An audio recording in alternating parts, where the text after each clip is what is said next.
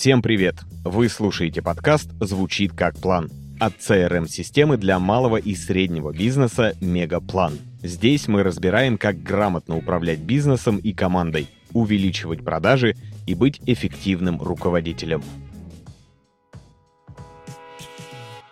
Сегодня поговорим о том, что такое дизайн мышления и зачем его прокачивать руководителю и предпринимателю.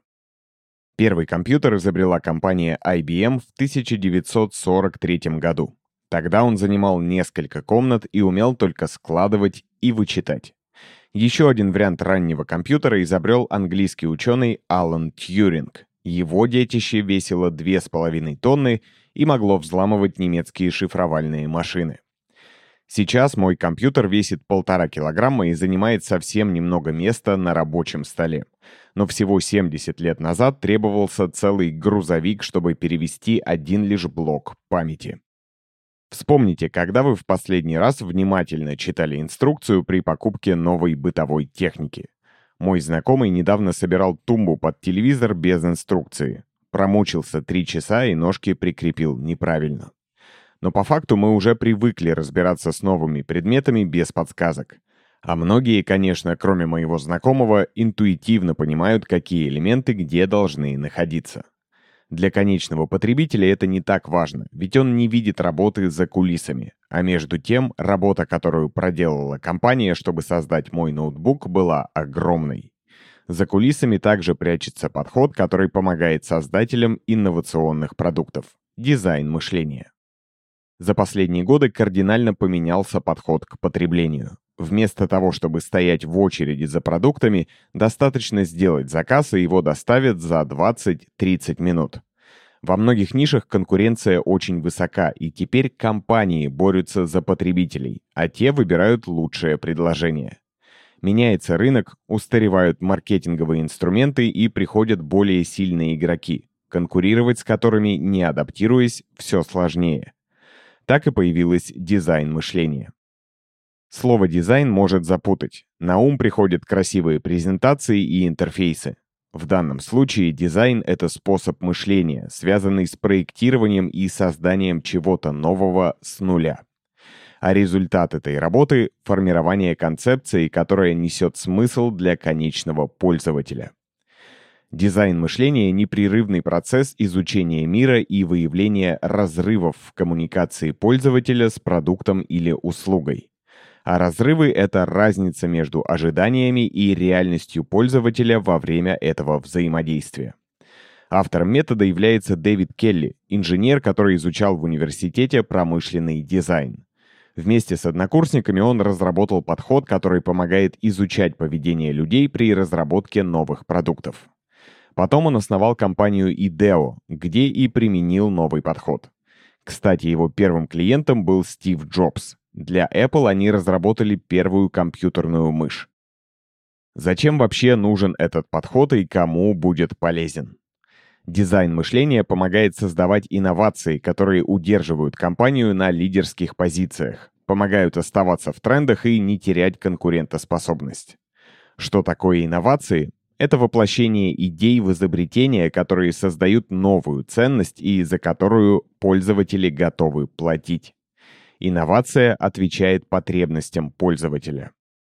Концепция хорошо работает в условиях неопределенности.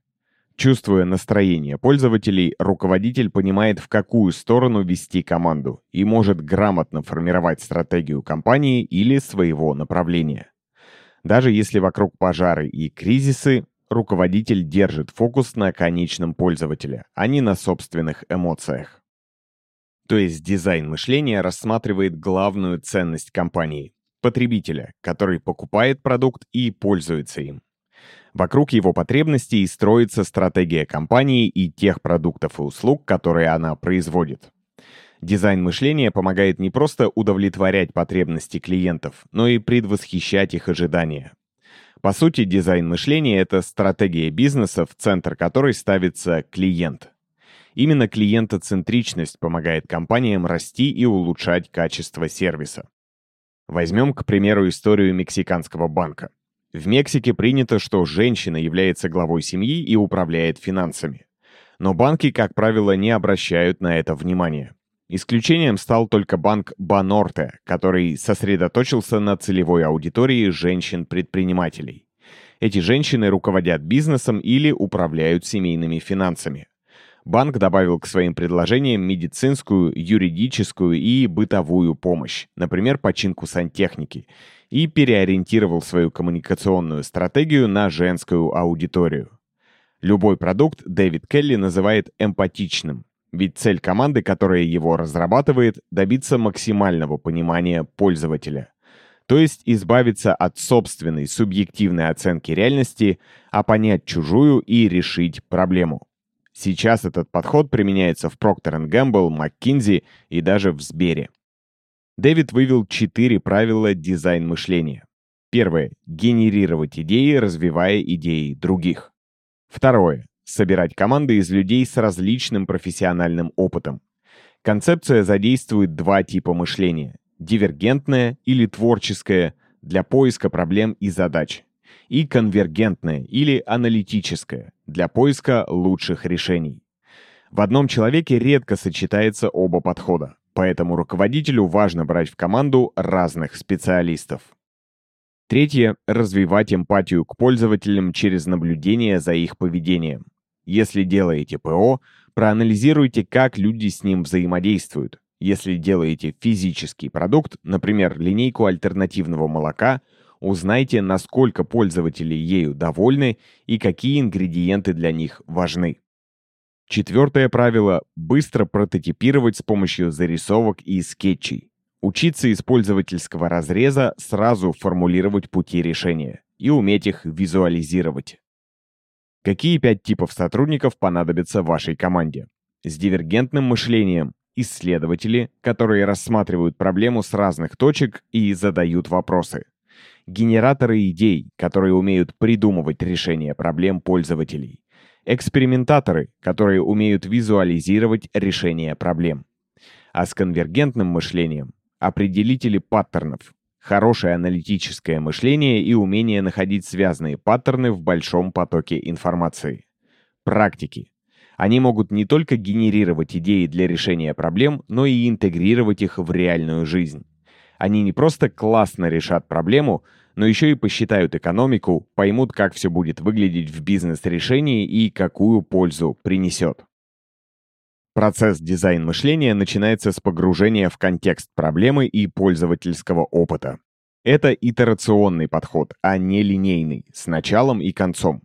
То есть повторяется полностью или частично по принципу выдвижения и проверки гипотез. Всего в подходе 6 этапов. Первый — эмпатия. Дизайн мышления — это подход, ориентированный на человека или конечного потребителя. Эмпатия — шаг к пониманию контекста пользователя.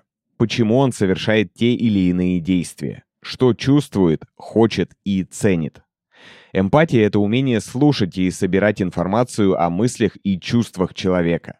А цель этого шага в дизайн-мышлении — дать понять пользователю, что его переживания важны и являются поводом к переменам. Почему вообще эмпатия важна? Потому что чаще всего переживания вас и вашей команды не равны переживаниям конечного пользователя. Именно поэтому многие пользовательские ожидания могут быть вам неизвестными. Вы попросту не знаете о существовании каких-то проблем. Именно поэтому, например, к разработке кроссовок для бега Nike привлекают профессиональных бегунов. Эмпатия, кстати, нужна для понимания не только клиентов, но и собственной команды ее мотивации, болей, сложностей и источников конфликтов. Умея глубоко погружаться в чужой контекст, вы сможете говорить с сотрудниками на одном языке. А чтобы научиться эмпатии, достаточно научиться наблюдать и внимательно слушать. Для каждого этапа кратко перечислю полезные методы, которые вам пригодятся. Например, помочь прокачать эмпатию помогут карта стейкхолдеров, экспресс и глубинное интервью, метод экстремального пользователя, скрытое наблюдение, концепция «пяти почему», мобильная этнография, персоны и карты эмпатий. На втором этапе происходит анализ и синтез. Анализ — это метод исследования путем выделения и рассмотрения отдельных частей, а синтез — объединение этих частей в единое осмысленное целое. Если на этапе эмпатии мы ищем полезную информацию, которая раньше для нас оставалась незамеченной, то на этапе анализа мы уже ее перерабатываем. На этом этапе анализируется вся информация, которую мы получили ранее, а именно проблемы потребителя, препятствия, которые мешают эту проблему решить, потребности потребителя, паттерны поведения, которые повторяются у пользователей. На данном этапе самое главное — охватить всю полученную информацию и сфокусироваться на самых главных проблемах. Здесь помогут такие инструменты, как наполнение пространства, группировка, диаграмма Венна, лестница потребностей, диаграмма системы и дизайн-принципы. На третьем этапе происходит генерация идей. Генерация идей — это не попытка найти верное решение.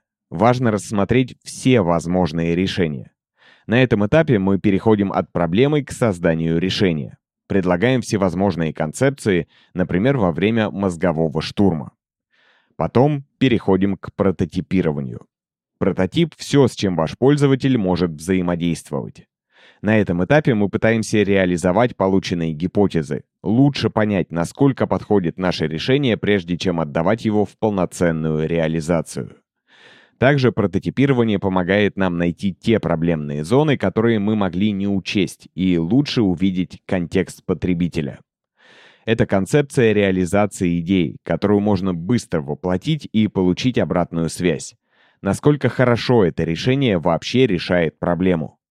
Здесь помогут такие методы, как раскадровка, где визуализируется каждый шаг процесса, и ролевая игра, где участники примеряют на себя роли пользователей.